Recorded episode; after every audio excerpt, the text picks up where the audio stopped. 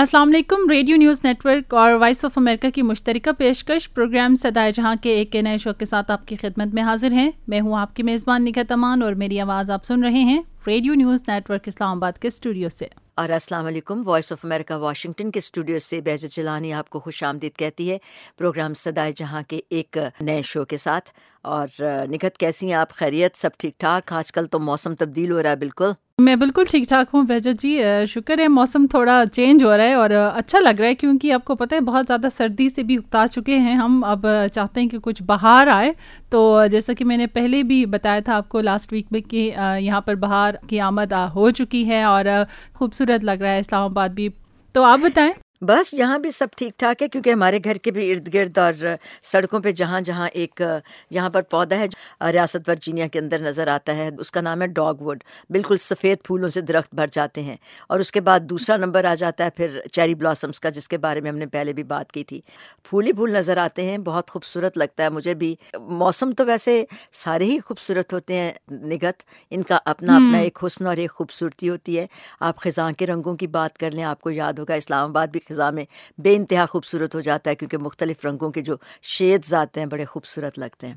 خوبصورتی کی بات ہوئی تو آئیے ایک خوبصورت سا پروگرام آپ کے لیے پیش کرتے ہیں۔ وائس آف امریکہ واشنگٹن کی اردو سروس سے آج جو رپورٹیں آپ کے لیے لائے ہیں، کچھ مختصر سا تعارف ان کا بھی کراتے چلیں۔ عالمی مالیاتی ادارے کے ساتھ پاکستان کا بیل آؤٹ پیکج جلد متوقع ہے اور جس کا پاکستان منتظر بھی ہے۔ لیکن ظاہر ہے کہ ایسے پیکج دیتے ہوئے مالیاتی ادارہ اپنی سخت شرائط بھی سامنے رکھتا ہے۔ تجزیہ کاروں مبصر صورتحال کا جائزہ کیسے لیتے ہیں رپورٹ پیش کریں گے۔ پاکستان کو روئے عرضی پر جنت نظیر بھی کہا جاتا ہے، خاص طور پر پاکستان کے شمالی پہاڑی علاقے اپنی خوبصورتی میں بے مثال ہیں۔ پاکستان میں سیاحت کے فروغ کے لیے حکومت کے اقدامات کر رہی ہے۔ صوبہ خیبر پختونخوا کے سینئر وزیر عاطف خان سے تفصیلی انٹرویو سنوائیں گے۔ پھر ہم بات کریں گے ماحولیات یا انوائرنمنٹ کو۔ آب و ہوا کی تبدیلی کی وجہ سے شدید خطرات لاحق ہیں۔ اسی بارے میں شعور اور آگہی پیدا کرنے کے لیے انوائرنمنٹل فلم فیسٹیول دو ہزار انیس کا اہتمام کیا گیا۔ تو اس فلمی میلے کی ایک روداد بھی آپ کو سنوائیں گے۔ اور آخر میں فوزیہ مرزا سے ملیے گا، جن کا تعلق ہالی ووڈ سے بھی ہے۔ کیسے اور کیوں؟ تفصیلات سے آگاہ کریں گے۔ اور آئیے اب چلتے ہیں اسلام آباد اسٹوڈیوز میں۔ نگت امان کے پاس اور ان سے پوچھتے ہیں کہ آج ریڈیو نیوز نیٹ ورک سے وہ کیا رپورٹیں ہمیں سنوا رہی ہیں۔ جی نگت شکریہ بہجت۔ آج ہم سب سے پہلے پروگرام میں بات کریں گے پاکستان میں نافذ ٹیکس پالیسی کے حوالے سے۔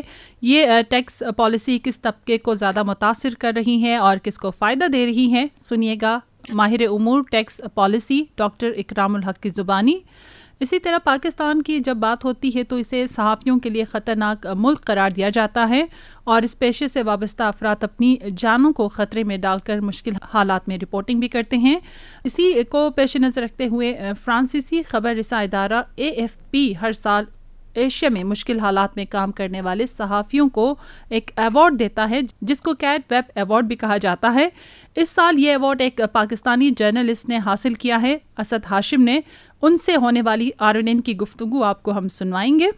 اسی طرح سوات میں موسم بہار کی آمد کے ساتھ ہی مختلف سرگرمیاں بھی عروج پر ہیں اور اس سلسلے میں سوات میں ضلع انتظامیہ نے اسپورٹس گالا کا بھی اہتمام کیا ہے۔ اس بارے میں ایک زبردستی رپورٹ آپ کو آگے چل کر پروگرام میں سنوائیں گے اور پروگرام کے آخر میں حسب معمول ہم پیش کریں گے شو بز راؤنڈ اپ۔ تو یہ تھا ریڈیو نیوز نیٹ ورک کا ایک مختصر سا خلاصہ رپورٹس کے حوالے سے۔ تو پروگرام میں اب ہم باقاعدہ رپورٹ سنانے کا آغاز کرتے ہیں۔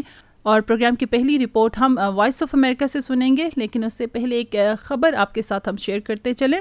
حکومت پاکستان نے بجلی کی نرخوں میں بتدریج تین مراحل میں سوا دو سے ڈھائی روپے فی یونٹ تک اضافے کا اعلان کیا ہے تاکہ دسمبر کے آخر تک گردشی قرضوں کو کم کر کے دو سو پچاس ارب روپے تک لایا جا سکے۔ ایک پریس کانفرنس سے خطاب کرتے ہوئے وزیر توانائی عمر ایوب خان نے کہا کہ پہلا اضافہ آئندہ دو سے تین ماہ میں ایک روپے فی یونٹ کیا جائے گا، باقیہ اضافہ دو سہمائیوں کے دوران کیا جائے گا۔ تو اسی خبر کے ساتھ اب ہم پہلی رپورٹ کی تفصیلات جاننے کے لیے بہجت کی جانب بڑھتے ہیں، جس میں بات ہو رہی ہے آئی ایم ایف سے پاکستان کے بیل آؤٹ پیکج کے حوالے سے۔ تو تفصیلات بتائیے گا بہجت جی رپورٹ کی۔ بہت شکریہ نگت۔ عالمی مالیاتی ادارے یعنی آئی ایم ایف کے پاکستان مشن کے نئے سربراہ۔ پاکستان کے دو روزہ دورے پر منگل کے روز اسلام آباد پہنچ گئے تھے۔ اس دورے کے دوران وہ پاکستان کے وزیر خزانہ اسد عمر اور دیگر عہدیداروں سے ملاقات کر رہے ہیں۔ عالمی مالیاتی ادارے کے پاکستان مشن کے نئے سربراہ ایک ایسے وقت پر پاکستان کا دورہ کر رہے ہیں جب پاکستان نے آئی ایم ایف سے بیل آؤٹ پیکج کے لیے رجوع بھی کر رکھا ہے۔ اگرچہ عالمی مالیاتی ادارے کا کہنا ہے کہ یہ دورہ تعارفی نوعیت کا ہے، تاہم پاکستان کے سابق مشیر خزانہ سلمان شاہ کہتے ہیں کہ یہ ایک اہم دورہ ہے، جس میں پاکستان کے لیے عالمی مالیاتی ادارے کی طرف سے متوقع پروگرام پر بھی غور ہوگا۔ اگرچہ پاکستان اور عالمی مالیاتی ادارے کی طرف سے پاکستان کے لیے آئی ایم ایف کے بیل آؤٹ کے پیکج کے حجم کے بارے میں باضابطہ طور پر کوئی تفصیل سامنے نہیں آئی، لیکن اقتصادی امور کے ماہر سلمان شاہ کہتے ہیں کہ پاکستان کو اپنے کرنٹ اکاؤنٹ خسارے اور بیرونی ادائیگیوں کا توازن بہتر بنانے کے لیے چھ سے دس ارب ڈالر کی ضرورت ہوگی۔ دوسری طرف منی لانڈرنگ اور دہشت گردی کے لیے مالی وسائل کی روک تھام سے متعلق بین الاقوامی ادارے فائنینشیل ایکشن ٹاسک فورس یعنی ایف اے ٹی ایف سے منسلک ایشیا پیسفک گروپ کا ایک وفد پاکستان کی طرف سے ایف اے ٹی ایف کے تجویز کردہ اقدامات پر عمل درآمد کا جائزہ لینے کے لیے پاکستان کے دورے پر ہے۔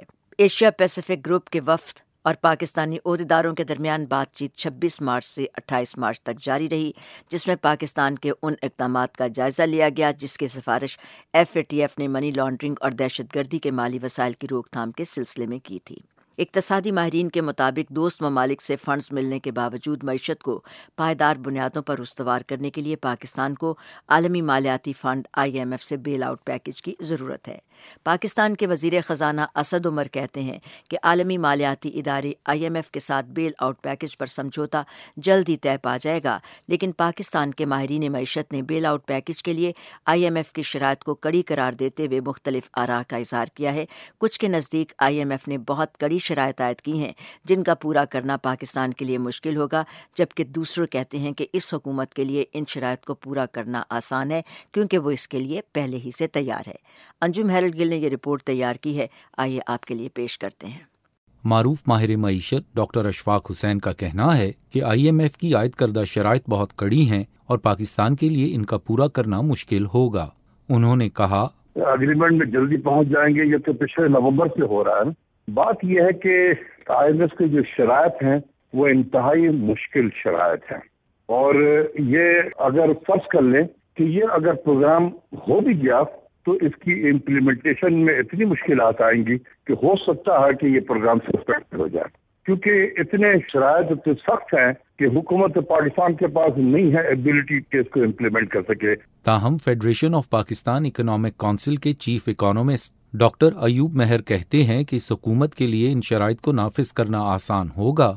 انہوں نے کہا، اس مرتبہ خاص بات یہ ہے، جو گزشتہ اگر آپ دیکھیں نائنٹی تھری سے لے کے آج تک، اس مرتبہ ایک خاص بات آپ کو یہ نظر آئے گی کہ گورنمنٹ نے باقاعدہ ایک ڈپارٹمنٹ بنایا ہوا ہے اپنا، جو اس سے پہلے کبھی نہیں تھا، جس میں یہ تھا کہ آسٹریٹی میئرس کس طرح لیے جائیں، خرچے کم کیسے کیے جائیں۔ تو میرا خیال ہے اس میں اس طرح سے وہ کنڈیشن کو اڈاپٹ کرنا مشکل نہیں ہے بلکہ اس دفعہ ایزی ہے ان کے لیے اڈاپٹ کرنا۔ آئی ایم ایف کی جانب سے عائد کردہ شرائط میں ایک شرط یہ ہے کہ ڈالر کے مقابلے میں روپے کی قدر کو منڈی کے تقاضوں کے مطابق بنایا جائے۔ اس پر بات کرتے ہوئے ڈاکٹر اشفاق حسین کہتے ہیں۔ ہم جیسے ڈیولپنگ کنٹریز میں جہاں اتنی چھوٹی سی مارکیٹ ہوتی ہے انٹر بینک مارکیٹ جسے ہم کہتے ہیں اس میں اگر ہم نے مارکیٹ پہ چھوڑ دیا تو یہ مارکیٹ کھا جائے گی ایکسچینج ریٹ کو۔ تو اس لیے انٹروینشن جو ہے سینٹرل بینک کی ضروری ہوتی ہے۔ ہم جیسے ملکوں میں، ہم انڈسٹریلائز سوسائٹی سے نہیں ہے کہ جہاں پر یہ بالکل مارکیٹ پہ چھوڑ دیا جائے۔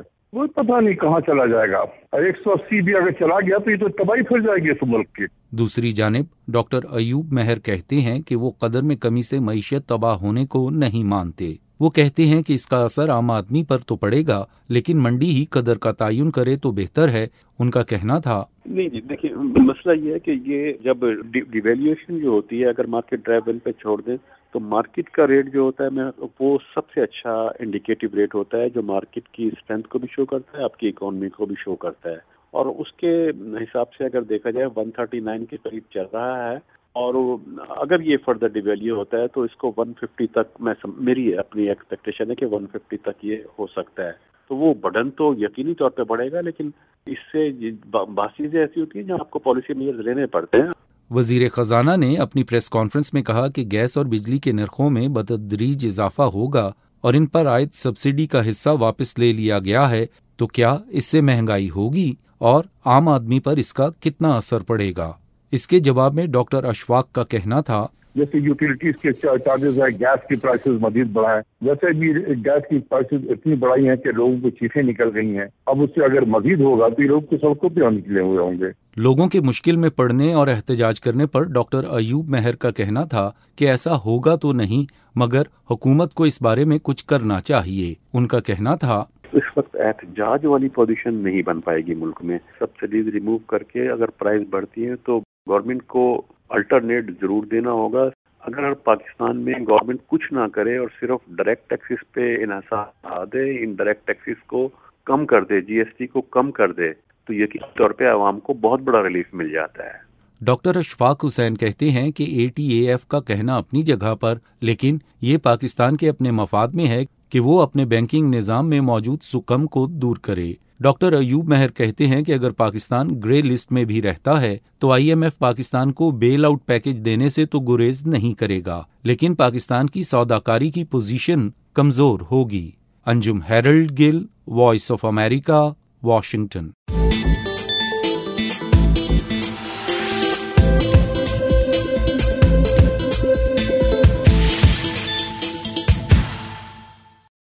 تو جناب، یہ تو آئی ایم ایف اور پاکستان کے بارے میں بات ہوئی۔ آئیے اب آپ کو بتاتے ہیں کہ امریکہ کا محکمہ خارجہ کیا کہتا ہے۔ امریکہ کے محکمہ خارجہ نے کہا ہے کہ امریکہ پاکستان کو ایک ایسا خوشحال ملک دیکھنے کا خواہاں ہے جو علاقائی استحکام اور سلامتی کے لیے مثبت کردار ادا کرے۔ محکمہ خارجہ کے معاون ترجمان رابرٹ پلاڈینو نے یہ بات منگل کے روز معمول کی نیوز بریفنگ کے دوران امریکہ کے وزیر خارجہ مائک پامپیو کے پاکستان کے جوہری پروگرام سے متعلق حالیہ بیان پر پوچھے گئے ایک سوال کے جواب میں کہی۔ مائک پامپیو نے حال ہی میں ایک انٹرویو میں امریکی سلامتی کو درپیش پانچ بڑے خطرات بیان کرتے ہوئے کہا تھا کہ پاکستان کے ایٹمی پروگرام کے غلط ہاتھوں میں جانے کا خدشہ ان میں سے ایک ہے۔ منگل کے روز بریفنگ کے دوران محکمہ خارجہ کے ترجمان نے کہا کہ جوہری اسلحے کا پھیلاؤ امریکہ کی قومی سلامتی کے لیے سب سے زیادہ تشویش کی بات ہے اور اسی لیے ترجمان کے بقول یہ قطعی طور پر ایسا معاملہ ہے جس کے بارے میں امریکی انتظامیہ اکثر غور کرتی ہے کیونکہ جوہری پھیلاؤ کی وجہ سے پیدا ہونے والے اثرات بہت زیادہ ہو سکتے ہیں۔ پاکستان کے جوہری پروگرام سے متعلق امریکہ کے وزیر خارجہ کے حالیہ بیان پر پاکستان کے دفتر خارجہ نے کوئی رد عمل نہیں دیا، لیکن اسلام آباد پاکستان کے جوہری پروگرام سے متعلق بعض مغربی ملکوں کے تحفظات کو مسترد کرتا آیا ہے۔ پاکستانی حکام کا موقف ہے کہ پاکستان ایک ذمہ دار ریاست کے طور پر اپنے جوہری پروگرام کے تحفظ کے لیے بین الاقوامی معیار اور قواعد و ضوابط کے پاسداری کر رہا ہے۔ بریفنگ کے دوران امریکی محکمہ خارجہ کے ترجمان نے پاکستان کے ساتھ امریکہ کے تعلقات کا ذکر کرتے ہوئے کہا کہ وزیر خارجہ مائک پامپیو نے اس بات بات پر زور دیا ہے کہ ہمیں نتائج حاصل کرنے کے لیے دونوں ملکوں کے درمیان اعتماد کو بحال کرنا ہوگا۔ محکمہ خارجہ کے ترجمان کا یہ بیان ایسے وقت سامنے آیا جب گزشتہ ہفتے امریکہ کے صدر ڈونلڈ ٹرمپ نے ایک بیان میں پاکستان اور امریکہ کے تعلقات کو بہت اچھا قرار دیتے ہوئے کہا تھا کہ وہ جلد پاکستان کی قیادت سے ملاقات کریں گے۔ بعض مبصرین امریکی صدر اور دیگر حکام کے پاکستان کے ساتھ تعلقات سے متعلق بیانات کو خوش آئند قرار دے رہے ہیں اور ان کا کہنا ہے کہ یہ بیانات اس بات کے ماضر ہیں کہ امریکہ افغان عمل کے لیے کی جانے والی پاکستانی کوششوں کا اعتراف کرتا ہے، لیکن تجزیہ کار سمجھتے ہیں کہ تعلق تعلقات کو پائیدار بنیادوں پر استوار کرنے کے لیے ابھی اسلام آباد اور واشنگٹن کو مزید اقدامات کرنے کی ضرورت ہے۔ تو جناب، اس خبر کے ساتھ اب چلتے ہیں ریڈیو نیوز نیٹ ورک کے اسٹوڈیوز میں، کیونکہ نگت امان ہمیں پاکستان میں ٹیکس نظام کے بارے میں ایک رپورٹ سنوا رہی ہیں۔ تو تفصیل انہیں سے معلوم کرتے ہیں۔ جی نگت بہت شکریہ بہجت۔ رپورٹ کی تفصیل پر جانے سے پہلے اسی حوالے سے وزیر اعظم عمران خان کے ایک بیان کی بھی ہم بات کرتے چلیں۔ وزیر اعظم عمران خان نے اپنے ایک بیان میں کہا ہے کہ گزشتہ حکومتوں نے ملک میں ٹیکس کے نظام میں موجود خرابیوں کو دور کرنے اور ٹیکس بیس بڑھانے کو مکمل طور پر نظر انداز کیا۔ ایک ایسا ملک جہاں ملکی اخراجات کا تیس فیصد محض قرضوں پر جمع شدہ سود کی ادائیگیوں پر خرچ ہو رہا ہو، وہاں ٹیکس کے نظام میں موجود خرابیوں کو نظر انداز کرنا مجرمانہ غفلت ہے۔ ماضی میں عوام الناس اور خصوصاً بزنس کمیونٹی کو ٹیکس حکام کی جانب سے ہراساں کرنے ٹیکس وصولیوں کے پیچیدہ عمل کرپشن اور ٹیکس سے جمع شدہ رقم کو حکمرانوں کے شہانہ رہن سہن کے لیے استعمال کرنے کی وجہ سے عام شہریوں کا اعتماد ٹیکس کے نظام اور ایف بی آر سے اٹھ چکا ہے۔ ان خیالات کا اظہار وزیر اعظم نے محاصل اصلاحات سے متعلق ایک اجلاس میں کیا۔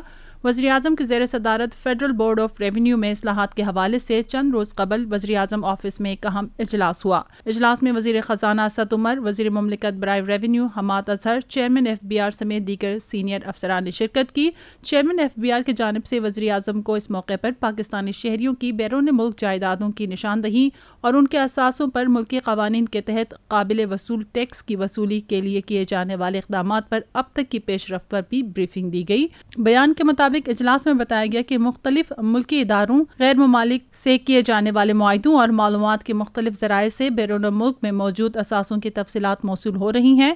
موصول شدہ معلومات کا تفصیلی جائزہ لے کر قانون کے مطابق قابل وصول ٹیکس کی وصولی کے لیے سینکڑوں افراد کو نوٹسز بھی جاری کیے جا چکے ہیں۔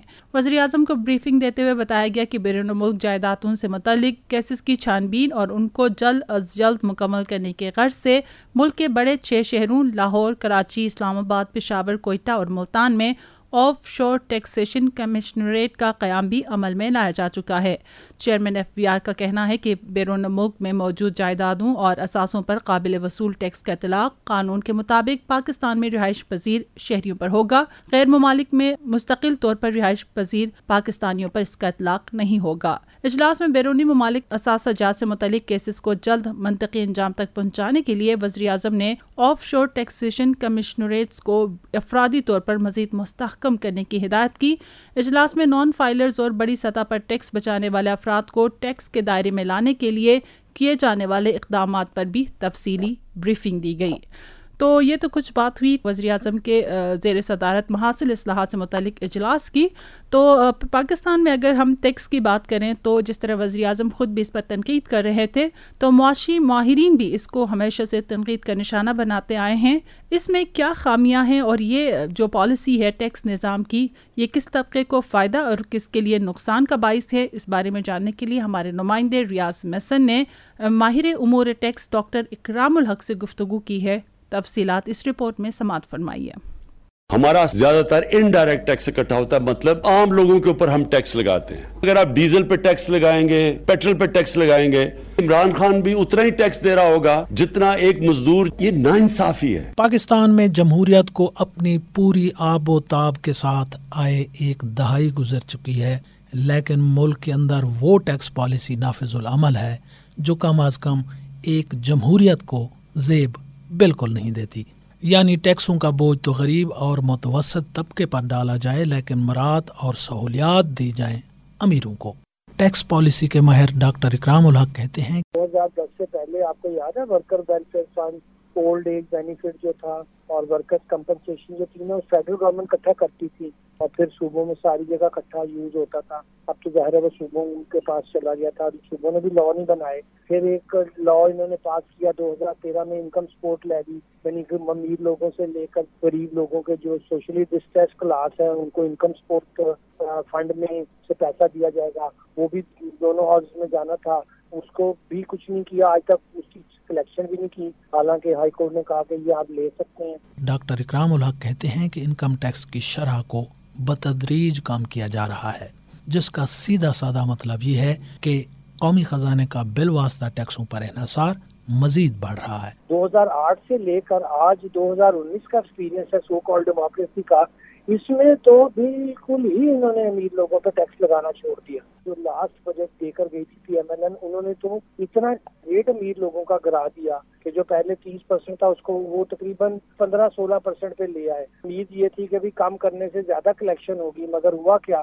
کلیکشن تو آپ کی اور بھی نیچے چلی گئی ہے۔ ایوریج لاس جو ہے ٹیکس سے امیر لوگوں پہ کام کرنے کا وہی تقریباً ڈیڑھ سو بلین کے قریب پڑ رہا ہے۔ تبدیلی کے نعرے پر اقتدار میں آنے والی تحریک انصاف نے اس ظلم کو ختم کرنے کا عہد کیا تھا، لیکن عملی طور پر ایسا کچھ بھی نظر نہیں آ رہا۔ اس حکومت کو بھی کوئی خیال نہیں ہے کہ ہم جو ہے وہ ایسڈ بیس ٹیکس لگائیں، ساتھ میں چلے انکم بیس بھی لگانا ہے، تو اس میں بھی امیر لوگوں سے زیادہ لیں اب بلینس پڑا ہوا ہے ورکر ویلفیئر فنڈ میں، کمپنیوں کے پاس، وہ تو ان سے نکلوا نہیں رہے۔ اور کرنا کیا ہے؟ صرف سینٹ کے اندر ایک بل موو کرنا ہے کہ جی یہ لا نیشنل پارلیمنٹ میں پاس ہوا تھا دونوں ہاؤس سے پاس کر لیا جائے۔ لیجسلیشن کا تو اس وقت پرابلم ہوا ہوا ہے کہ گورنمنٹ اور اپوزیشن کے تعلقات خراب ہیں اس حوالے سے کچھ نہیں ہو سکتا۔ کوئی نان لیجسلیٹو میئرز بھی ہو سکتی ہیں جس سے غریب لوگوں کو کچھ ریلیف مل سکے۔ بالکل دو تین دفعہ انہوں نے یہ کہا کہ جی اگر آپ کوئی ایسا لیجسلیشن لاتے ہیں جو فائدے مند ہے قوم کے تو ہم اس کو آپ کی حمایت کریں گے۔ اس چیز کو ٹیسٹ تو کرنا چاہیے تھا پی ٹی آئی کو۔ کم از کم یہ لا سامنے رکھ کے جن کا میں نے ذکر کیا نمبر دو یہ ہے کہ امیر لوگوں کو کنسیشن دینی ہوتی ہیں۔ جب ان کا ٹیکس ریڈیوس کرنا ہوتا ہے، اس وقت تو فوری ایس آر او ایشو کر دیتے ہیں۔ اور جب امیر لوگوں سے لینا ہے، وہاں ایس آر او کام نہیں آتا۔ تو یہ ان کا دوسرا نہ بھی اگر پارلیمنٹ کے پاس جائیں، تو آلریڈی پارلیمنٹ نے پاور ڈیلیگیٹ کی ہوئی ہے سیل ٹیکس میں۔ آلریڈی پاور ڈیلیگیٹ کی ہوئی ہے انکم ٹیکس میں کہ وہ جو ہے دوسرے ٹیکس میز لے سکتے ہیں۔ اور تیسرا یہ ہے کہ اگر آپ کوئی ایسا پریزیڈینشیل آرڈیننس لاتے ہیں جو غریب لوگوں کے فائدے کا ہو اور امیر لوگوں سے کچھ پیسہ نکالے، تو اس پہ بھی کوئی بار نہیں ہے۔ اور سپریم کورٹ بیس دفعہ کہہ چکی ہے کہ آرٹیکل ایٹی نائن کا استعمال آپ مفاد عامہ میں کر سکتے ہیں۔ وہ بھی ان کی کوئی توجہ نہیں ہے۔ پاکستان میں ڈائریکٹ ٹیکس جو انکم ٹیکس کی شکل میں ہوتا ہے اور اسے بالواسطہ ٹیکس کی طرح آگے منتقل نہیں کیا جا سکتا، کی شرح چالیس فیصد سے کم ہے۔ اور سول حکومتیں اس میں مزید کمی کرتی جا رہی ہیں۔ موجودہ حکومت ابھی تک دو ضمنی بجٹ پیش کر چکی ہے، لیکن اس پالیسی میں کوئی تبدیلی کرنے میں ناکام رہی ہے۔ Riaz mission, radio news network, Islamabad.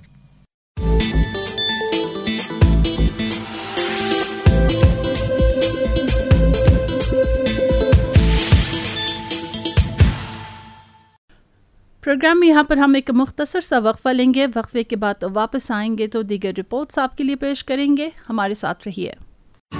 سدائے جہاں وائس آف امریکہ اور ریڈیو نیوز نیٹ ورک کی مشترکہ پیشکش۔ ہمیں امید ہے آپ ہمارا یہ پروگرام باقاعدگی سے سنتے ہیں۔ آپ کو سدائے جہاں کیسا لگتا ہے؟ رائے دیجیے ای میل ایڈریس آپ کو بتاتے ہیں S E J radio at V O A news dot com اور خط لکھنے کے لیے ہمارا پتا ہے، پروگرام سدائے جہاں، پوسٹ باکس ایک تین نو نو، Islamabad.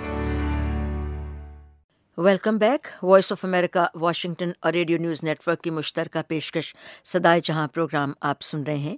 سیاحت اور سرمایہ کاری کے فروغ کی غرض سے پاکستان نے نئی ویزا پالیسی کا اعلان کر دیا ہے۔ ایک سو پچہتر ملکوں کے شہریوں کو پاکستان کے آن لائن ویزا کی سہولت دے دی گئی، جبکہ پچاس ملکوں کے شہریوں کو آن ارائیول یعنی آمد پر ویزا کی سہولت دی جائے گی۔ پاکستان آنے کے خواہش مند غیر ملکی اب کمپیوٹرائز سسٹم کے ذریعے ویزے کی درخواست دے سکیں گے۔ حکومت نے ویزا فیس میں بھی کمی کر دی ہے۔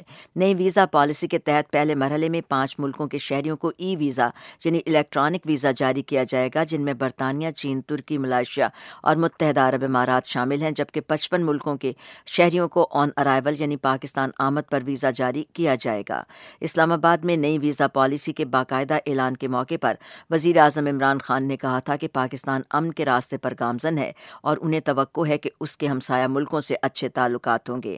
انہوں نے یہ بھی کہا کہ آن لائن ویزا پاکستان کو دنیا کے لیے کھولنے کی جانب ایک اہم قدم ہے۔ ان کا کہنا تھا کہ پاکستان مذہبی، ساحلی تاریخی ثقافتی سیاحت کا مرکز بن سکتا ہے اور پاکستان کے شمالی علاقہ جات رقبے کے لحاظ سے سوئٹزرلینڈ سے دگنے ہیں، جو کہ دنیا بھر کے کوہ پیماؤں کے لیے خاص طور پر کشش کا باعث بنتا ہے۔ حکومت نے اس سال جنوری میں سیاحوں کے لیے نئی ویزا پالیسی کا اعلان کر دیا تھا، جس کے تحت غیر ملکی سیاحوں کے لیے پاکستان کے زیر انتظام کشمیر اور گلگت بلتستان میں اجازت نامے کے بغیر داخلے پر پابندی کے خاتمے کا بھی اعلان کر دیا گیا۔ تو پاکستان تحریک انصاف کی حکومت ملک میں سیاحت کے فروغ کے لیے خاص توجہ دے رہی ہے اور اس سلسلے میں ویزا پالیسی میں نرمی سمیت متعدد اقدامات اٹھائے جا رہے ہیں تاکہ غیر ملکی سیاحوں کو راغب کیا جا سکے۔ ہمارے ساتھی علی فرقان نے اس حوالے سے خیبر پختونخوا کے سینئر صوبائی وزیر جن کے پاس سیاحت کی وزارت ہے سے خصوصی بات چیت کی ہے۔ آئیے آپ کو سنواتے ہیں۔ ہمارے نمائندے علی فرقان نے ان سے پوچھا کہ نئی حکومت سیاحت کے فروغ پر خاص توجہ دے رہی ہے۔ اس حوالے سے اب اب تک کیا اقدامات اٹھائے جا چکے ہیں، تو صوبائی وزیر عاطف خان نے بتایا۔ سب سے پہلے تو میں اس کی وضاحت کروں گا کہ ٹورزم امپورٹنٹ کیوں ہے۔ اور یا اس کو پہلی دفعہ اتنی امپورٹنس دی جا رہی ہے کہ وزیر اعظم کے لیول پہ ٹاسک فورس بنانا، وہ خود اس کو چیئر کرتے ہیں ٹورزم بورڈ بنا ہے۔ اس کی وجہ یہ ہے کہ پاکستان میں بہت پوٹینشیل ہے ٹورزم کا، لیکن کبھی اس کو نیشنل لیول پہ یا پرائم منسٹر کے لیول پہ یا اس لیول پہ کبھی اس کو اتنی امپورٹنس نہیں دی گئی۔ ملکوں کے پاس ایک چیز ہوتی ہے، دو چیزیں ہوتی ہیں۔ ہمارے پاس الحمد پہاڑ ہیں، ہمارے پاس سمندر ہے، ہمارے پاس دریا ہیں اسکینگ کی جگہ ہیں۔ ریلیجس ٹورزم ہے بدھزم کے حوالے سے بہت بڑی ایک اسکوپ ہے یہاں پہ، لیکن یہاں پہ کبھی توجہ نہیں دی گئی۔ پہلی دفعہ پی ٹی آئی کی حکومت نے اس کو توجہ دی ہے۔ اور میں یہ سمجھتا ہوں کہ سب سے بڑا پوٹینشیل ہے اس میں روزگار دینے کا۔ سب سے بڑی انڈسٹری ہے ٹورزم پوری دنیا میں۔ گورنمنٹ کو ریونیو مل سکتا ہے اس سے ٹیکس مل سکتا ہے جو کہ عوام پہ لگ سکتا ہے۔ اور تیسرے نمبر پہ پرسیپشن چینج کا، کہ پاکستان کا یا ہمارے صوبے کا یہ پوری دنیا میں یہ ایک تاثر ہے کہ جی یہاں پہ سارے دہشت گرد ہیں، یہاں تو صرف بم دھماکے ہی ہوتے ہیں، یہاں پہ تو صرف اغوا برائے تاوان ہی ہوتا ہے۔ ایسا نہیں ہے، مسئلے تھے، لیکن الحمد للہ ابھی وہ کافی ٹھیک ہو گئے ہیں۔ تو اس وجہ سے ہم توجہ دے رہے ہیں اس پہ۔ اور بڑی بڑی کچھ چیزیں میں آپ کو بتاؤں گا۔ ایک تو ہم نئی ڈیسٹینیشنز نئی جگہ ڈیولپ کر رہے ہیں۔ ہم بیس نئی ڈیسٹینیشنز بنا رہے ہیں ان شاء اللہ تعالیٰ یہ اگلے پانچ سالوں میں۔ پانچ ہم نئی اسکی ریزورٹ بنا رہے ہیں۔ ٹورزم پولیس ہم ٹورسٹ کی فیسلٹی کے لیے ٹورسٹ پولیس ہم بنا رہے ہیں۔ بالکل نئی پولیس ہوگی یا جو جو ایگزسٹنگ پولیس ہے انہی میں سے؟ اس وقت جو ایگزسٹنگ پولیس ہے جس طرح موٹر وے میں ہے کہ انہی سے ان کے اسکروٹنی ہوگی۔ جو پولیس میں نئے لوگ آئے ہیں جو پڑھے لکھے ہوں جن کا مینٹل ایسا ہو ایپٹیچیوڈ ایسا ہو کہ ان کا طریقہ کار ٹورسٹ سے ڈیل کرنے کا، ان کو اردو، انگلش مطلب یہ ساری چیزیں دیکھ کے کرائٹیریا ہوگا جس پہ ہم پہلے وہاں سے ٹرانسفر کریں گے۔ پھر اس کے بعد اگر ضرورت پڑتی ہے تو پھر نئے لوگ بھی بھرتی ہو سکتے ہیں۔ لیکن سٹارٹ میں لوگوں کو یہ احساس دلانے کے لیے ٹورسٹ کو کہ وہ محفوظ ہے، وہ اچھے طریقے سے اسے ڈیل کریں گے۔ تو وہ ان شاء اللہ تعالیٰ اس دفعہ بنا رہے ہیں ٹورزم اتھارٹی ہم نے بنا لی ہے، جس میں سارے ڈپارٹمنٹ کے لوگ ہوں گے اور وہی اکٹھے بیٹھ کے، اکٹھے بیٹھ کے فیصلہ کریں گے اور پھر اس کو امپلیمنٹ بھی کرائیں گے۔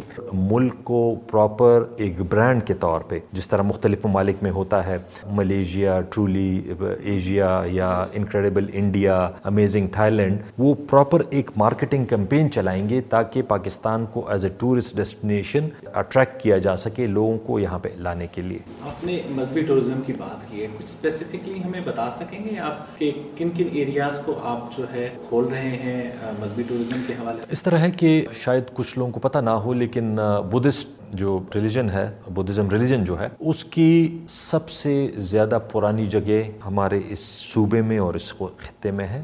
ٹیکسلا میں ہے مردان میں ہے سوات میں ہے۔ دو ہزار سال ڈھائی ہزار سال پرانی یہاں پہ ان کی عبادت گاہیں ہیں۔ یہ تخبئی میں جو ہے، یہ ان کی یونیورسٹی تھی۔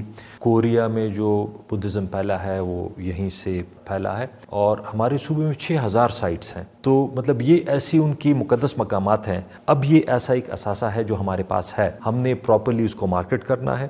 اور ہماری میٹنگز ہوئی ہیں ان ملکوں کے سفیروں سے۔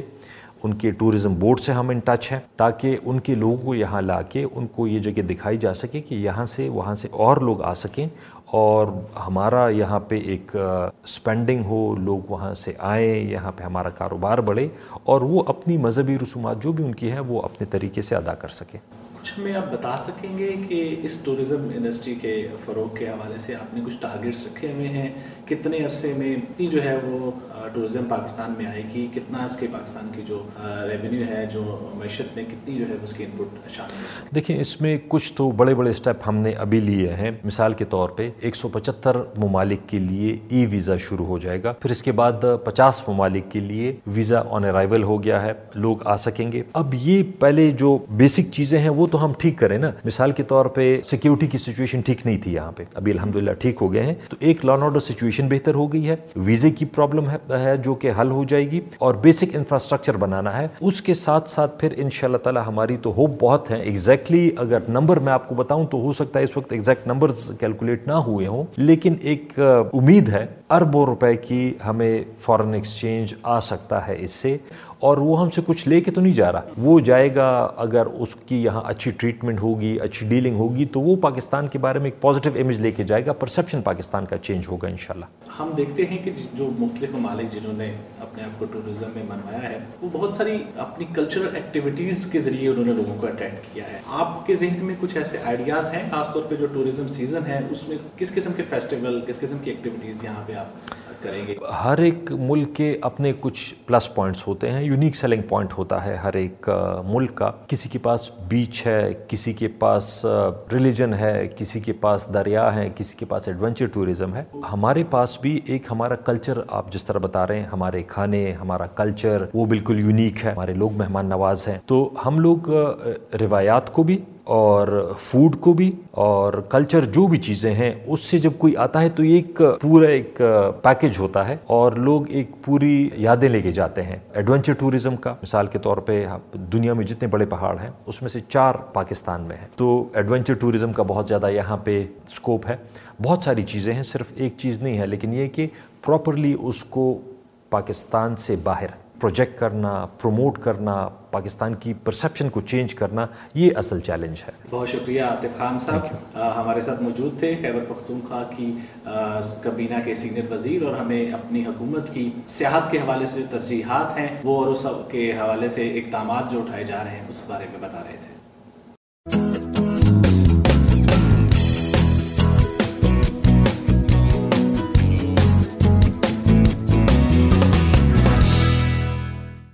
دنیا بھر کے سمندر آلودگی کا شکار ہیں، خاص طور پر پلاسٹک کے کچرے نے سمندری ماحول کو آلودہ کر کے سمندری حیات کی بقا کے مسائل پیدا کر دیے، جبکہ اس سے ساحلی علاقوں میں رہنے والے صحت کی پریشانیوں میں مبتلا ہو رہے ہیں۔ بھارت کے اہم تجارتی شہر ممبئی میں اٹھارہ ساحلی علاقے ہیں جو سمندری اور خشکی کے کچرے سے بری طرح متاثر ہیں۔ ایک بھارتی شہری اور وکیل افروز شاہ نے ان ساحلوں کو کچرے سے پاک کرنے کی مہم شروع کی۔ انہوں نے اس مہم میں ہزاروں رضاکاروں کی مدد سے ممبئی کے وارسوا ساحل سے گزشتہ تین برسوں میں دو کروڑ کلو گرام کچرا صاف کر دیا اور اب وہ ممبئی کے دوسرے ساحلی علاقوں میں اپنی صفائی کی مہم جاری رکھے ہوئے ہیں۔ وارسوا ساحل پر اپنا بچپن بتانے والا ایک نوجوان افروز شاہ جب اپنی تعلیم مکمل کرنے کے بعد وکیل بن کر اپنے گھر رہنے کے لیے لوٹا تو اپنے بچپن کے دور کے خوبصورت ساحل کو بری حالت میں دیکھ کر اس کا دل تڑپ گیا۔ وہ اپنے ماضی کے ساحل کو لوٹانا چاہتا تھا، لیکن اس کے لیے بہت محنت اور سرمایہ چاہیے تھا اور کوئی ادارہ بھی اس کی مدد کے لیے تیار نہیں تھا۔ لیکن افروز شاہ مایوس ہو کر ہاتھ پر ہاتھ دھر کر نہیں بیٹھ گیا۔ اس نے اپنے دوستوں اور بستی والوں کی مدد سے ساحل کی صفائی کا عزم کیا۔ وائس آف امریکہ کے ساتھ ایک انٹرویو میں اپنی کہانی سناتے ہوئے افروز شاہ نے بتایا کہ چھوٹے پیمانے پر شروع ہونے والی صفائی کی اس مہم میں سب سے پہلے اس کے ایک بزرگ پڑوسی ہربنش ماتھور شامل ہوئے اور ان دونوں نے روزانہ ساحل سے پلاسٹک کا تھوڑا تھوڑا کچرا اپنے ہاتھوں سے سمیٹنا شروع کیا۔ انہیں ساحل کی صفائی کرتے دیکھ کر آس پاس کے دوسرے لوگوں میں بھی جذبہ پیدا ہوا اور پھر دیکھتے دیکھتے دو افراد سے شروع ہونے والی اس مہم میں ہزاروں افراد کی ایک رضاکار ٹیم کی شکل اختیار کر لی۔ افروز شاہ نے بتایا کہ دو ہزار سولہ میں اقوام متحدہ نے ان کی مہم کو ساحلی صفائی کی دنیا کی سب سے بڑی مہم قرار دیا تھا اور انہیں چیمپئن آف دا ارتھ کے ایوارڈ سے بھی نوازا تھا۔ تو جناب ارتھ ایوارڈ کی کہانی ہم نے آپ کو اس لیے سنائی کیونکہ ریڈیو نیوز نیٹ ورک ہمیں پاکستان کے ایک صحافی کو A F P Kate Webb award ملنے کی رپورٹ سنا رہا ہے۔ تو آئیے چلتے ہیں اسلام آباد اور نگت سے تفصیل معلوم کرتے ہیں۔ جی نگت شکریہ بہجت، ہم بات کریں گے۔ پاکستان کے فری لانسر رپورٹر ہیں اسد ہاشم، جن کو فرانسیسی خبر رساں ادارہ اے ایف پی کی جانب سے کیٹ ویب پرائز دو ہزار اٹھارہ کا ایوارڈ دیا گیا ہے۔ اسد ہاشم کو ایوارڈ پاکستان میں بسنے والے پختونوں اور ملک میں توہین رسالت جیسے حساس معاملات کی رپورٹنگ پر دیا گیا۔ تینتیس سالہ اسد ہاشم نے پاکستان میں مقیم پختونوں اور دیگر اقلیتوں کے حوالے سے بھی متعدد رپورٹس بنائے جو پاکستان کی دہشت گردی کے خلاف جنگ میں دہشت گردی کی بینڈ چڑھے۔ ان رپورٹوں میں پاکستانی طالبان کی پیدائش، لاپتہ افراد کے حوالے سے تحقیقی رپورٹ اور جنوبی وزرستان کے حوالے سے بھی رپورٹیں شامل ہیں۔ اسد ہاشم نے اپنی رپورٹس کی تیاری میں کافی محنت کی اور بہت سے خطرات کا سامنا کیا۔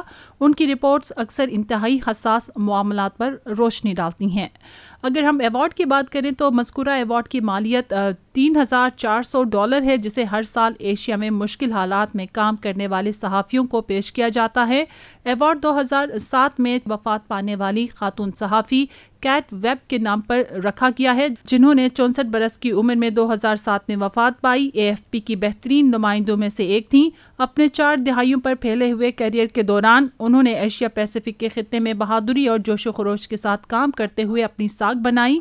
یہ انعام اے ایف پی فاؤنڈیشن کی طرف سے اسی کی یاد میں دیا جاتا ہے، جو ایک غیر منافع بخش تنظیم ہے اور جس کا مقصد دنیا بھر میں صحافت کے اعلیٰ معیار کو فروغ دینا ہے۔ اس سال یہ ایوارڈ پاکستانی صحافی اسد ہاشم کو چھبیس مارچ کو اسلام آباد میں منعقدہ ایک تقریب میں دیا گیا۔ اس موقع پر ریڈیو نیوز نیٹ ورک کی نمائندہ انیلا انصاری نے اسد ہاشم سے گفتگو بھی کی ہے۔ آئیے آپ کو ان کی گفتگو سنواتے ہیں۔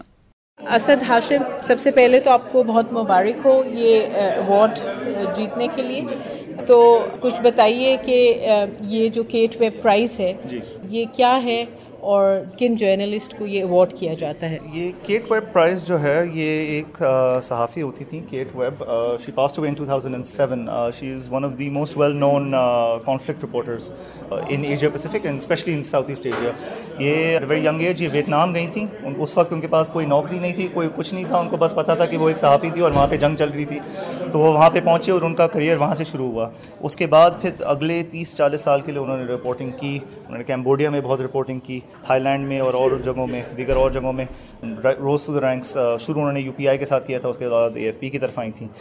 جو اوارڈ ہے وہ ان صحافیوں کو دیا جاتا ہے یا صحافیوں کو دیا جاتا ہے جو کہ ایسے ممالک میں کام کر رہے ہوتے ہیں یا ایسے رپورٹنگ انوائرمنٹ میں کام کر رہے ہوتے ہیں، جہاں پہ یا تو کانفلکٹ ہو یا پھر کوئی dangerous environment who whether from you know state اور نان اسٹیٹ ایکٹرس اس میں جو پاس ونرس تھے، پاکستان سے in fact there is been I am the second winner from Pakistan پہلے ونر مشتاق یوسف زائی صاحب ہیں، جو کہ دا نیوز کے لیے لکھتے ہیں اور انہوں نے طالبان کو، افغان، طالبان کو اور پاکستانی طالبان کو بہت سالوں کے لیے کور کیا ہے and he is faced many dangerous all of the other reporters as well have reported on all sorts of threats things to do with government things to do with intelligence agencies things to do with non state actors arm groups all sorts of things drug smuggling all of it تو ایسے reporters کو دیا جاتا ہے۔ میں نے جو کام کیا تھا اس اوارڈ کے لیے، وہ تھا پشتون تحفظ موومنٹ میں میں نے ایک سیریز کی تھی، جس کے لیے میں ساؤتھ وزیرستان بھی گیا تھا۔ وہاں پہ میں نے لینڈ مائنس کی لیک آف کلیئرنس کے اوپر ایک اسٹوری کی تھی۔ اس کے علاوہ میں نے انفورس ڈسپیرنسز پہ ایک انویسٹیگیشن کیا تھا۔ اور دیگر اور میں نے اسٹوریز کی تھیں۔ کچھ میں نے اور ایشوز پہ بھی جوڈیشل سسٹم پہ fair right to fair trial پہ۔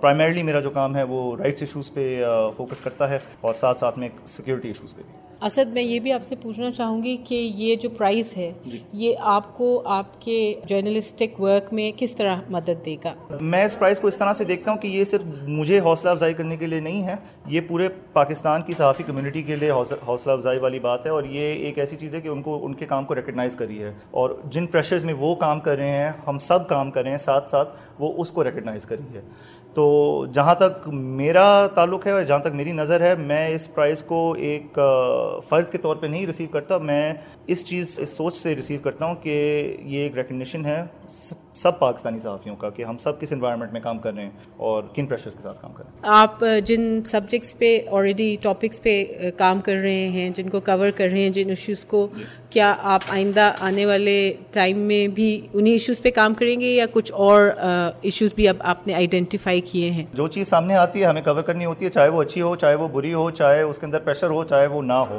ہمارا کام یہ ہے کہ جیسے انگریزی میں بولا جاتا ہے ٹروتھ ٹیلنگ تو وہ ہمارا کام ہے اور وہ میں انشاءاللہ کرتا رہوں گا۔ ابھی بھی میں اسٹوریز کر رہا ہوں۔ کوئی صحافی یہ نہیں چاہتا کہ وہ اسی قسم کے کیسز ہوتے رہیں تاکہ ہم کام کرتے رہیں۔ میں تو چاہتا ہوں کہ ایسے کیسز نہ ہوں اور مجھے نہ کرنا پڑے۔ لیکن جب تک ایسی زیادتیاں ہوں گی، انشاءاللہ میں اور دوسرے دیگر صحافی ہم موجود ہیں یہاں پہ ان کو کور کرنے کے لیے۔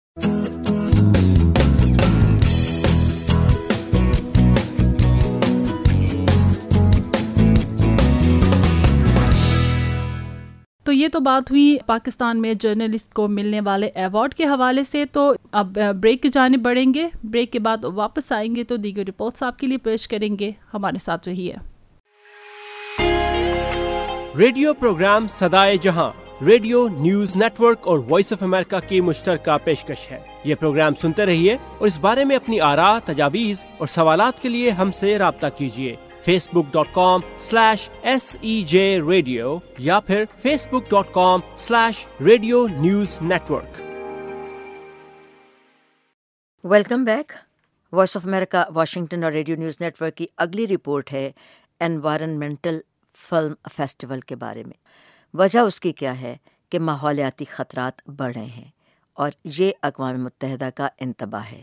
عالمی ادارے نے یہ انتباہ ماحولیات سے متعلق اپنی نئی رپورٹ میں دیا، جو کینیا کے دارالحکومت نیروبی میں عالمی کانفرنس کے موقع پر جاری کی گئی۔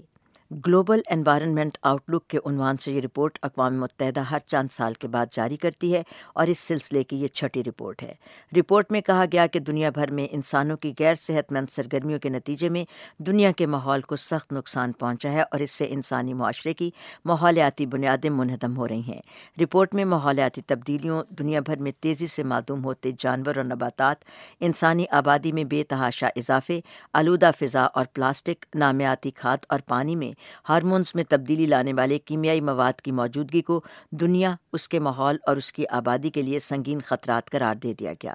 رپورٹ ایمسٹرڈیم اور لنڈن سے تعلق رکھنے والے دو انوائرمنٹل سائنسدانوں جو گپتا اور پال ایکنز نے مرتب کی۔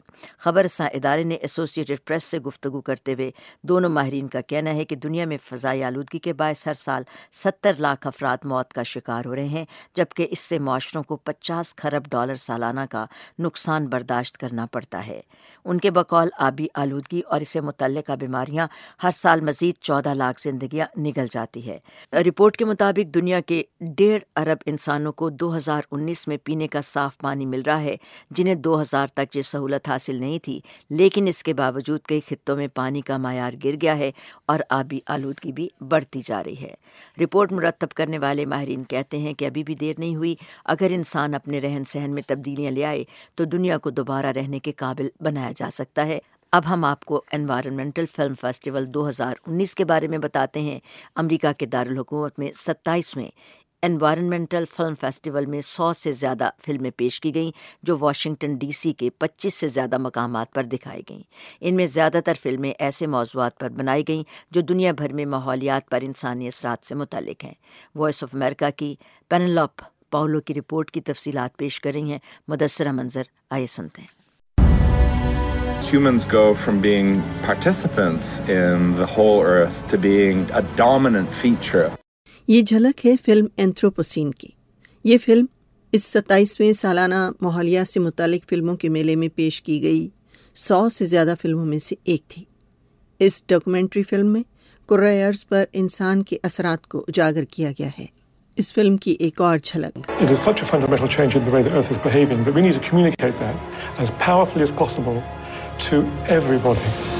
زمین پر نظر آنے والی تبدیلیوں میں یہ انتہائی بنیادی تبدیلی ہے اور ہم جتنا ممکن ہو سکے اسے بھرپور طریقے سے دکھانا چاہتے ہیں۔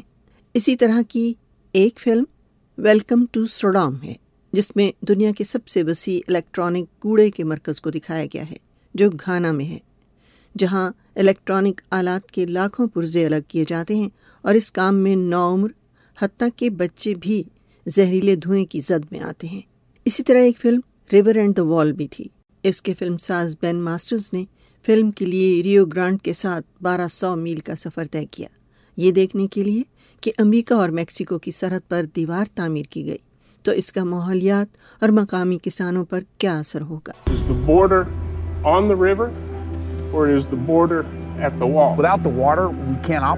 کیا سرحد دریا پر ہے یا دیوار پر؟ پانی کے بغیر ہم کام نہیں کر سکتے۔ اور صدر ٹرمپ کہتے ہیں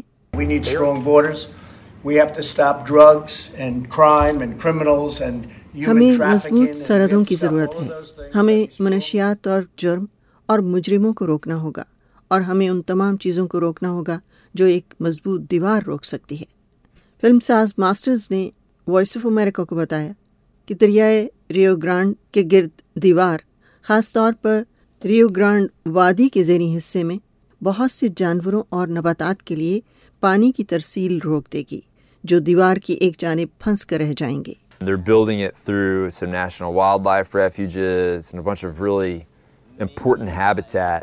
وہ کہتے ہیں وہ اسے ملکی جنگلی حیات کی پناہ گاہوں کے درمیان تعمیر کر رہے ہیں۔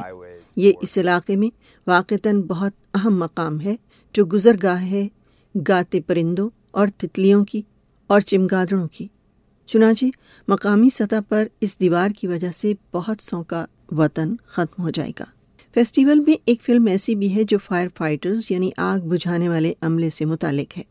وائلڈ لینڈ نامی اس فلم میں ان فائر فائٹرز کو تربیت لیتے دکھایا گیا ہے جو بھاری لباس اور ساز و سامان کے ساتھ گھنٹوں آگ کے شولوں سے لڑتے ہیں۔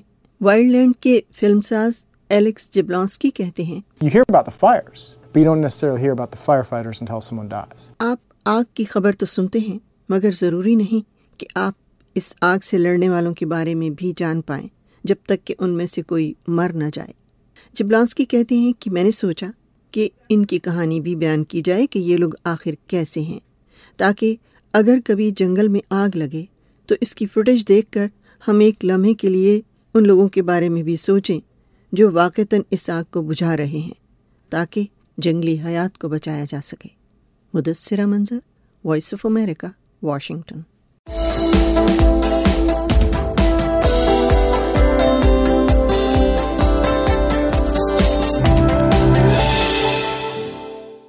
نگت امان کے پاس ہم چلتے ہیں جو کہ سوات میں اسپورٹس گالا کے بارے میں ہمیں کچھ بتا رہی ہیں۔ جی نگت سوات کی آپ نے بات کی تو سوات تو ہم اپنے سامعین کو ہر ہفتے ہی لے کر جاتے ہیں اور مختلف وہاں پر جو سرگرمیاں ہوتی ہیں ان سے بھی آگاہ کرتے رہتے ہیں۔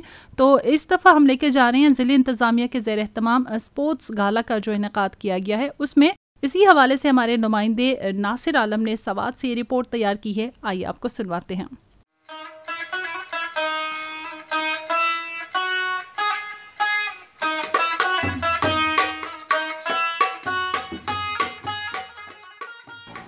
سوات میں ضلعی انتظامیہ کی طرف سے کھیلوں کے فروغ کے لیے ایک بار پھر سپورٹس میلہ سجا دیا گیا، جس میں football, table tennis, bodybuilding اور باکسنگ سمیت انتیس گیم شامل ہیں، جن میں مرد و خواتین کھلاڑی حصہ لیں گے۔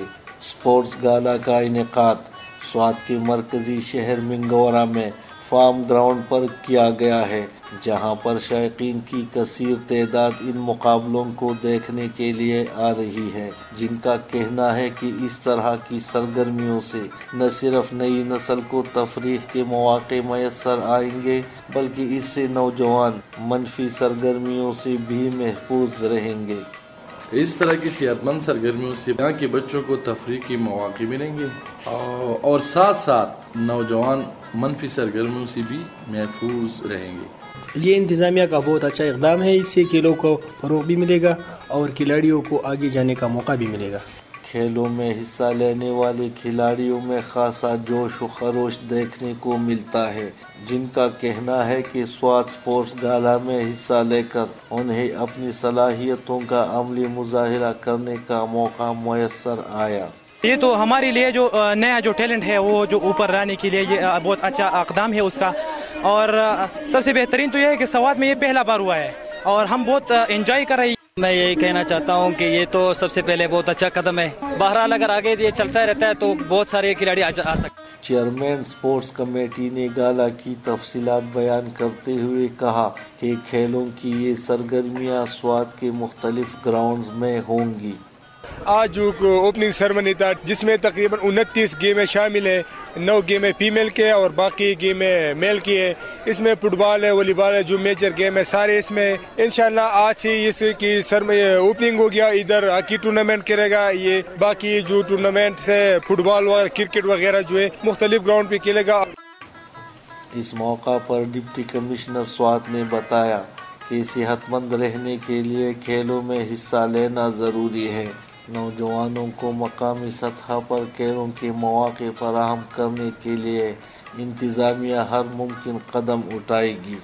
اس ڈسٹرکٹ سپورٹس گالا میں تین سال سے لے کر اٹھارہ سال تک اور مختلف گیمز، جس میں football, hockey, badminton, judo, taekwondo kabaddi مختلف گیمز میں تین سال سے اٹھارہ سال کے بچوں کو مواقع پرووائڈ کیے گئے کہ وہ اپنے ٹیلنٹ کو شو کریں اور یہیں سے یہ نرسری بنے کہ وہ بعد میں جا کر نیشنل لیول کے سپورٹس مین بن سکے۔ اس کے علاوہ آپ یہ دیکھیں کہ لوگ آڈینس بھی آئی ہوئی ہے، سواد کے لوگ عوام اور خصوصاً بچوں کو پازیٹیو سرگرمیوں میں انگیج کرنے کے لیے ان کو ہم نے اسسٹنس پرووائڈ کی، ان کے لیے وہ انوائرمنٹ کریٹ کی کہ وہ بجائے کسی نیگیٹو جات پہ جا کر پازیٹیو سائٹ پہ اپنی سرگرمیوں کو انگیج کرے۔ مقامی لوگ کہتے ہیں کہ سوات میں ٹیلنٹ کی کوئی کمی نہیں۔ تاہم، اگر یہاں کے نوجوانوں کو اپنی صلاحیتیں سامنے لانے کے مواقع فراہم کیے جائیں، تو وہ آگے جا کر ملک اور قوم کا نام روشن کرنے میں اہم اور نمایاں کردار ادا کریں گے۔ Nasir Alam, radio news network, Swat.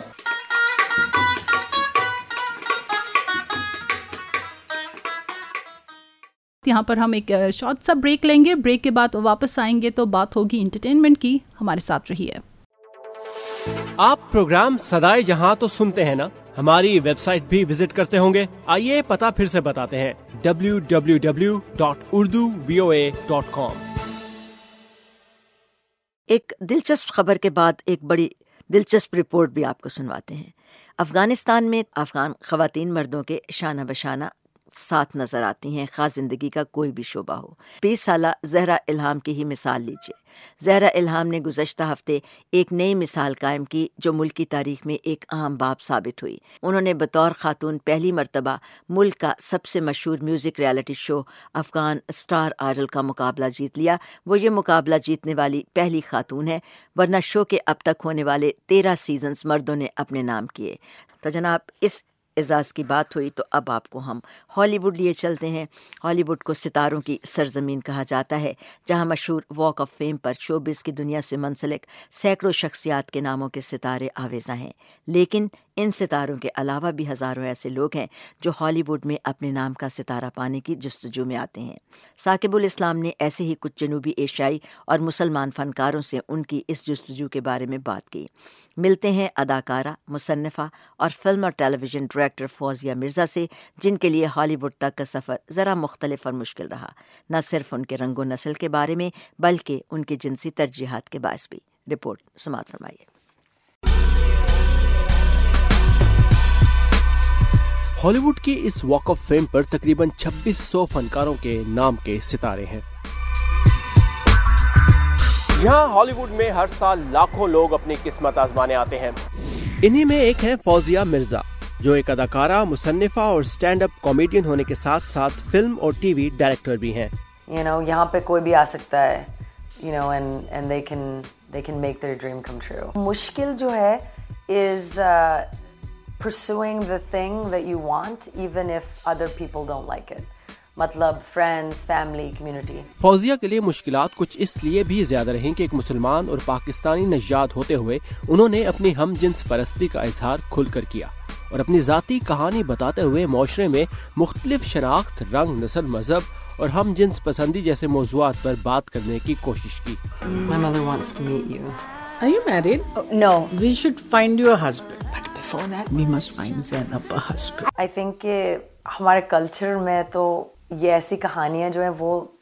Some of the boldest people were in the Mughal Empire. Some of the boldest people are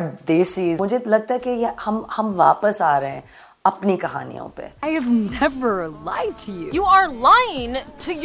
Fauzia نے اپنی لکھی ہوئی فیچر فلم سگنیچر موو میں شبانہ اعظمی کے ساتھ ایک مسلمان پاکستانی لڑکی کا کردار نبھایا جو اپنی ماں سے اپنے رشتے چھپاتی ہے۔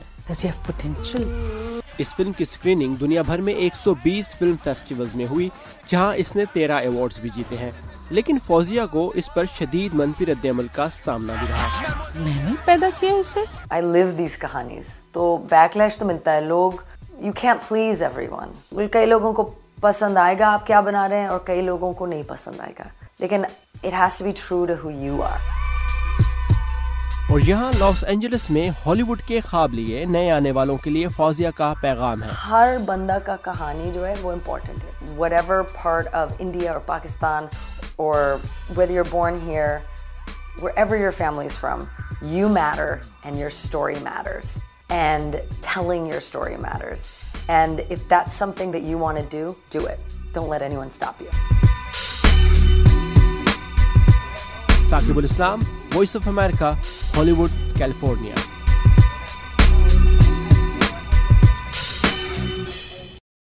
جی وائس آف امریکہ کی آپ نے رپورٹ سنی تو اگلا ہم آخری سیگمنٹ کی جانب بڑھنے والے ہیں، لیکن اس سے پہلے حسب معمول آپ کے لیے شوبز راؤنڈ اپ سے پہلے جو بہجت خبریں لے کر آتی ہیں زبردستی تو تفصیلات ہم انہیں سے معلوم کرتے ہیں۔ تو بتائیے بہجت جی کیا خبریں ہیں آپ کے پاس آج؟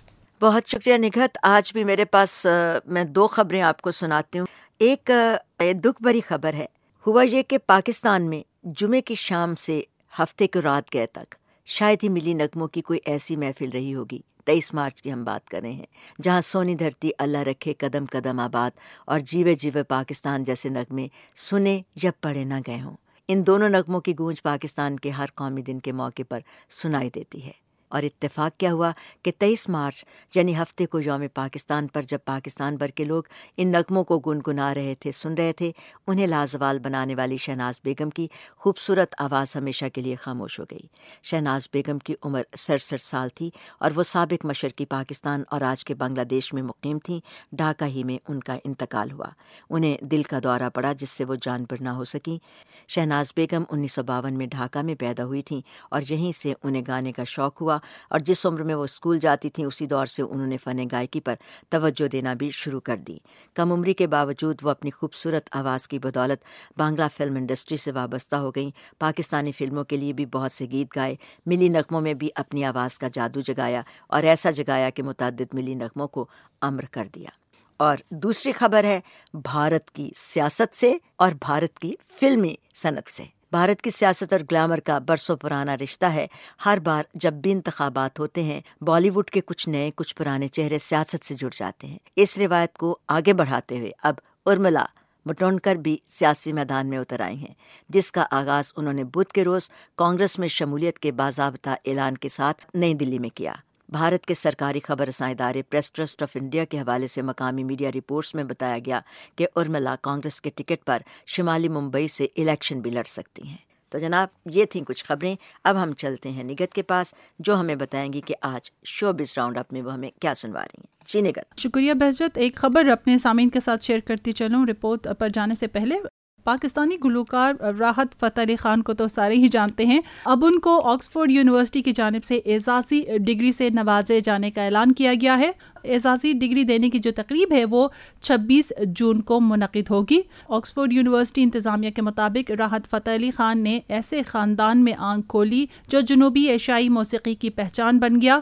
انہوں نے موسیقی کی ابتدائی تعلیم سات سال کی عمر سے لینی شروع کی اور اب تک وہ پچاس سے زائد البمز ریلیز کر چکے ہیں۔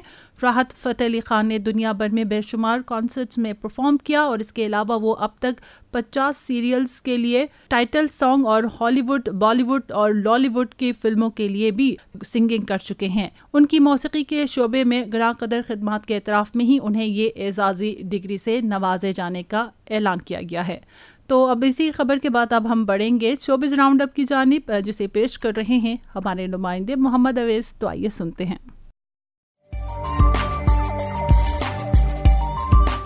ہالی ووڈ کی crime drama film Little Woods کا نیا ٹریلر جاری کر دیا گیا۔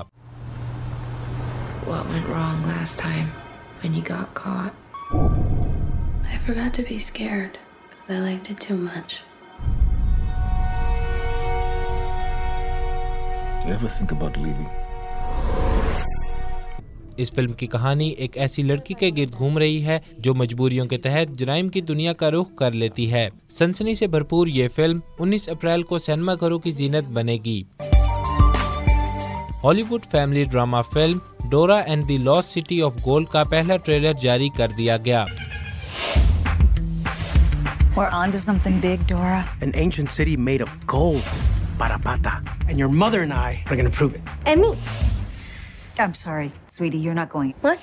اس فلم کی کہانی ایک ایسی لڑکی کے گرد گھوم رہی ہے جو اپنے والدین کو بچانے اور سونے کے شہر کی پراسرار گتھی سلجھانے کے لیے اپنے دوستوں کے ساتھ مشن پر روانہ ہو جاتی ہے۔ یہ فلم دو اگست کو سینما گھروں کی زینت بنے گی۔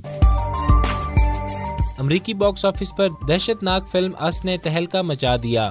اس فلم نے باکس آفس پر نو ارب تراسی کروڑ روپے سے زائد کا بزنس کر کر پہلی پوزیشن سنبھال لی، جبکہ کیپٹن مارول دوسرے اور ونڈر پارک تیسرے نمبر پر ہیں۔ سسپینس اور خوفناک مناظر سے بھرپور اس فلم کی کہانی ایک سیاہ فام خاندان کے گرد گھوم رہی ہے جو پراسرار واقعات کے نرگے میں آ جاتا ہے ہالی ووڈ کی computer animated film missing link کی نئی جھلکیاں جاری کر دی گئیں I offer you a glimpse of a legendary creature, lost in time. Neither ape nor man, but a giant. He's had many names. Actually, I go by Susan. اس film کی کہانی ایک ایسے کردار کے گرد گھومتی ہے جو خود کو دنیا کا سب سے بڑا جاسوس تصور کرتا ہے اور ایک پراسرار مخلوق کی کھوج لگانے کے لیے نکل پڑتا ہے ایڈونچر سے بھرپور یہ فلم بارہ اپریل کو سینما گھروں کی زینت بنے گی ہالی ووڈ کی نئی ایکشن تھرلر فلم جان وک چیپٹر 3 کا نیا ٹریلر جاری کر دیا گیا You have no idea what's coming. I trust you understand the repercussions if he survives. John Wick, excommunicado, is now in effect. You shouldn't be here. Action سے بھرپور thriller film کی کہانی نشانے بازی کے ماہر ایک ایسے سنائپر کے گرد گھوم رہی ہے جو ایک ہائی پروفائل مرڈر کرنے کے بعد اپنی جان بچانے کے لیے بھاگ دوڑتا ہے۔ یہ فلم دو ہزار پندرہ میں بنائی جانے والی ایکشن فلم جان وک کا تیسرا حصہ ہے۔ واضح رہے کہ یہ فلم سترہ مئی کو سینما گھروں میں نمائش کے لیے پیش کی جائے گی۔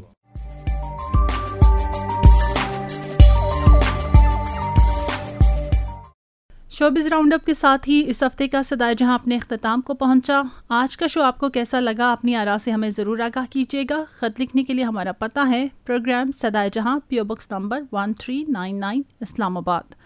آپ کی آرا کا ہمیں انتظار رہے گا۔ اسی کے ساتھ اسٹوڈیو انجینئر احسن کے ساتھ نگہت امان کو اجازت دیجیے۔ خدا حافظ۔